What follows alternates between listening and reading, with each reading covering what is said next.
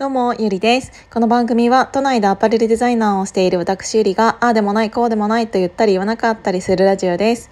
えっ、ー、と、少し前に、えっ、ー、と、Facebook グループの方では、えー、こういうのをやりますって、えっ、と、記事を書いたんだけど、うんとこのラジオではまだ伝えていなかったのでちょっと私がこれからやりたいことを、えーと説明って言ったらあれかもしれないけど したいと思います。うんと、ひょんなことから私は、え、ー、と、スナックキャンディーのまかないカレーっていうものを、え、ー、と、盛り上げようっていうことになって、今は毎週金曜日、えっ、ー、と、五反田のスナックキャンディーで、えっ、と、まかないカレーっていうものをランチで、えっ、と、代理ママとして提供しているんだけど、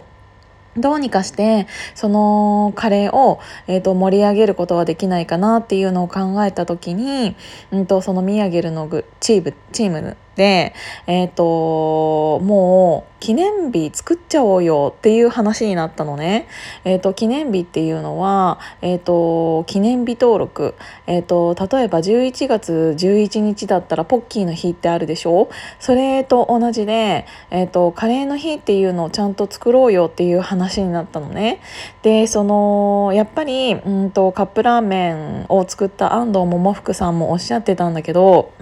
あの一本杉を育てるよりももう森をえーと、一緒に育てちゃった方がうんみんなで、えーと、その何て言うんだろうなうんカップラーメン業界を業界全体を盛り上げちゃった方がみんなで一緒に上に上げる上がれるよねっていう、えーと考え方で成功した方なので。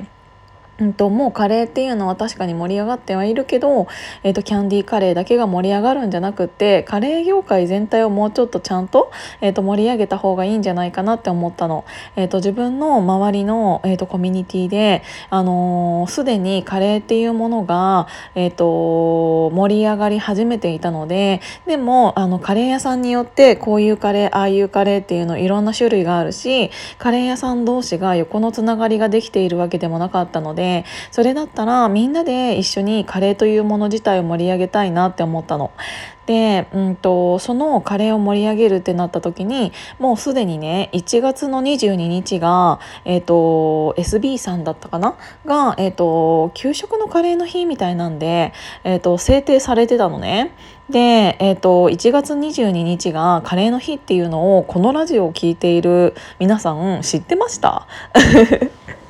なんか私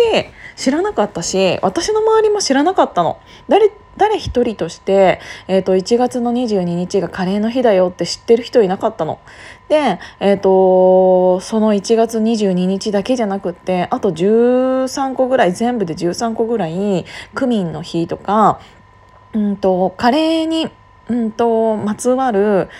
日にちっていうものがうんと13個ぐらい登録されてたのね。で私それ一つも知らなかったし、えーと、多分私の周りの人も知ってる人がいなかったから、えーと、これを聞い聞いてくださっている方も知ってる人ってあんまりいなかったんじゃないかなと思って。であのせっかく、えーと、こんなにオーソドックスにこんなにも、えーと、長い間食べられてきているカレーっていうアイコンがあるのに、えーとでちゃんと記念日も登録登録されているのにうん一般のえーと、私たちが結局盛り上げられていないっていうことはその記念日をうまく活用できてないってことじゃないですか。でうんとそれだったらもう盛り上がっちゃった方が勝ちかなって思ったから。ちょっと違うカレーの日を作りたいって思ったのね。でそのスナックキャンディーのまかないカレーってどうして素敵だなって思ったかって言ったらもちろんそれはカレー自身がすごく美味しいっていうのももちろんあるんだけどそれだけじゃなくて売り上げの3%が、えーと、恵まれない子どもたちに絵本を届けるお金として支援されるのね。えーと、知らないうちに、えーと、自分がカレーを食べることによって、えー、と誰かを幸せにしているっていうことじゃないですか。それって私すごく素敵だなって思っていてうんとなんかう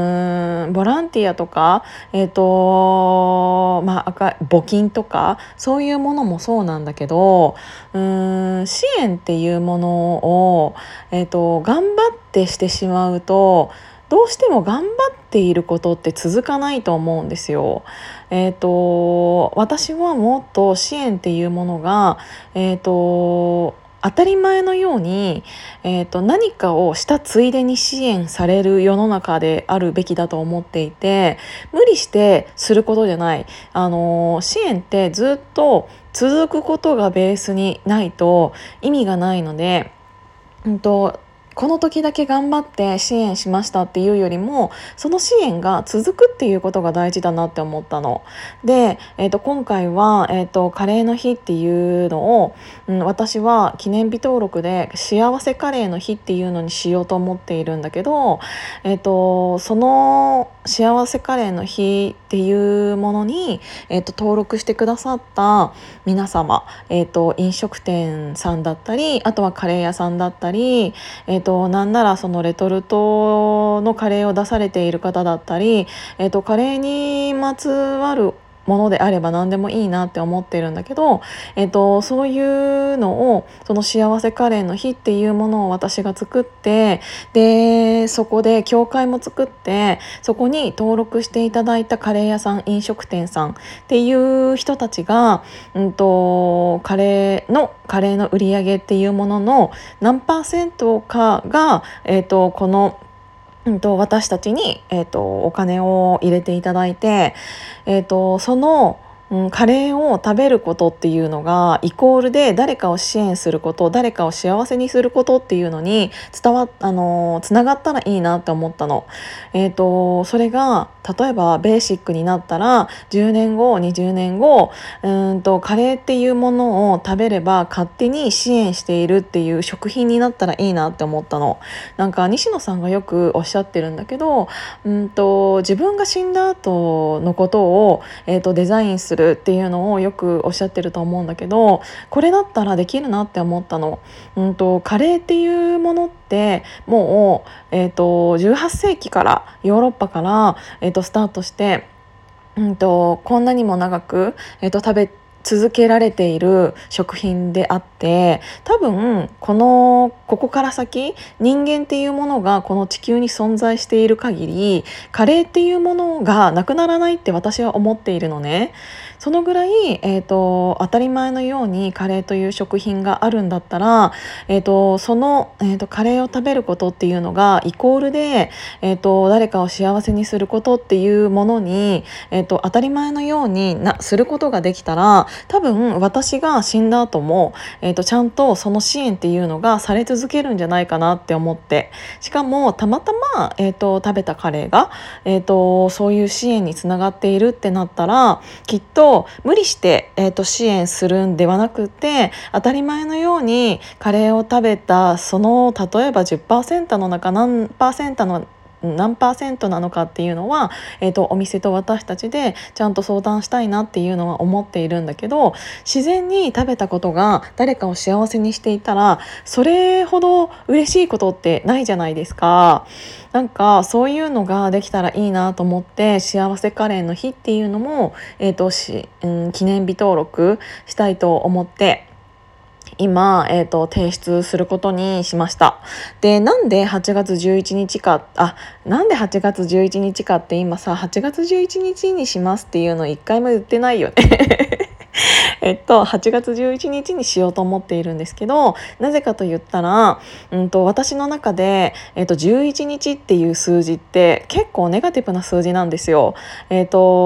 3月11日に、あの関東大震災、えっと、東日本大震災かなが起こってでちょうどその1ヶ月後4月の11日にも、えっと、余震ですごく大きな地震があったんですよね。で、えっと、9月11日っていうのはあのアメリカの同時多発テロが起こった数字だったから3月11日4月11日9月11日っていうのは私の中で11日って何かある日って思っちゃってるんだよね。でそれを思っている人っていうのは結構世の中的にもいらっしゃると思っていて、えーと、それをハッピーな、うんと